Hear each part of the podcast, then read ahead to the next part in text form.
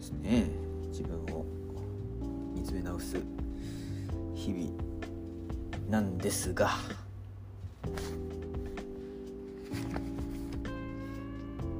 ある本というか文献を読んでまして。その文献にはですねまあ自分を見つめ直すための方法やうんまあこういう部分を見直してはどうかっていう、まあ、提案が書かれている本というか文献をまあよく読むんですよね最近。でなんというかこう段階上になってるんですよね。でその段階自分の段階自分が今いるというか自分が今やってるっていうふうにイメージしてる段階についてのこう部分をまあ読み返してるんですよね。文献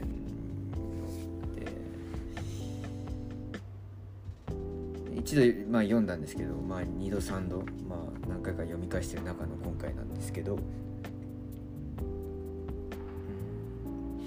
そこでまあ今最近ここで気になってることが、まあ、あったというか、人生における充実とか自分が好きなことっていうのが一体何なのかっていうのが、まあ、分かんなくて。分かんないしどうやって自分が好きなことっていうのを見つけていったらいいのかもよく分からない。なというふうに思ってたんですね。でどうしたらいいかなとかって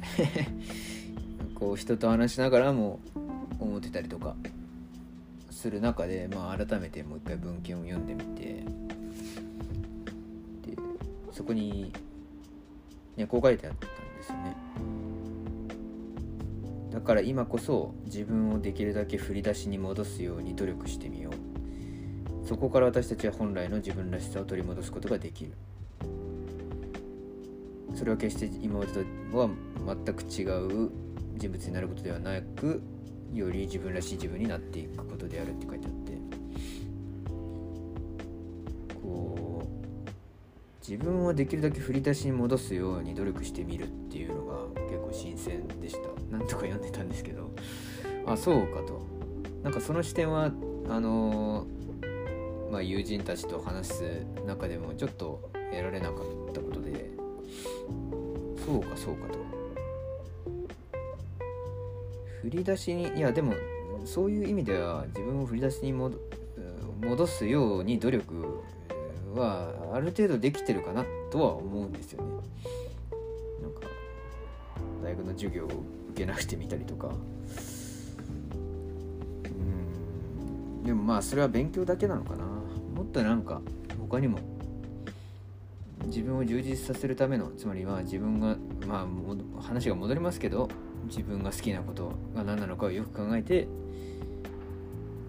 見ること。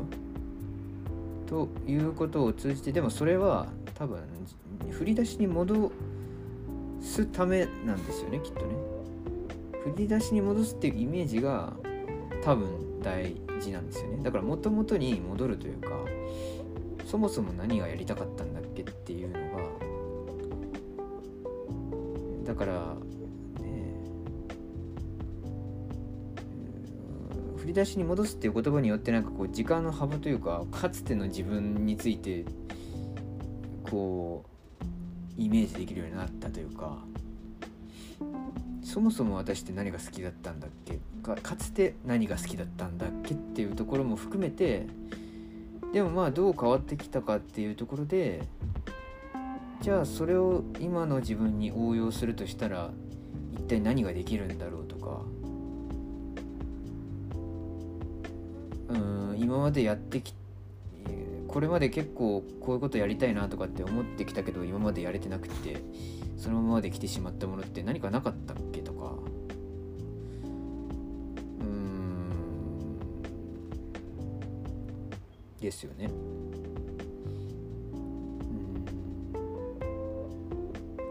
なんかだからいろんな本当に考え方があるんでしょうねきっとね。なんか未来の見方もこう中期的なみなんかこうやり方をこう抜かして未来を見つめてみるとかいう話もありましたけどうーんじゃあ過去をどういうふうに踏まえるかとか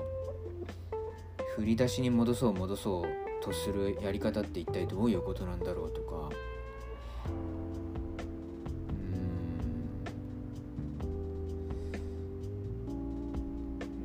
考えを深める機会になっている気がしてます。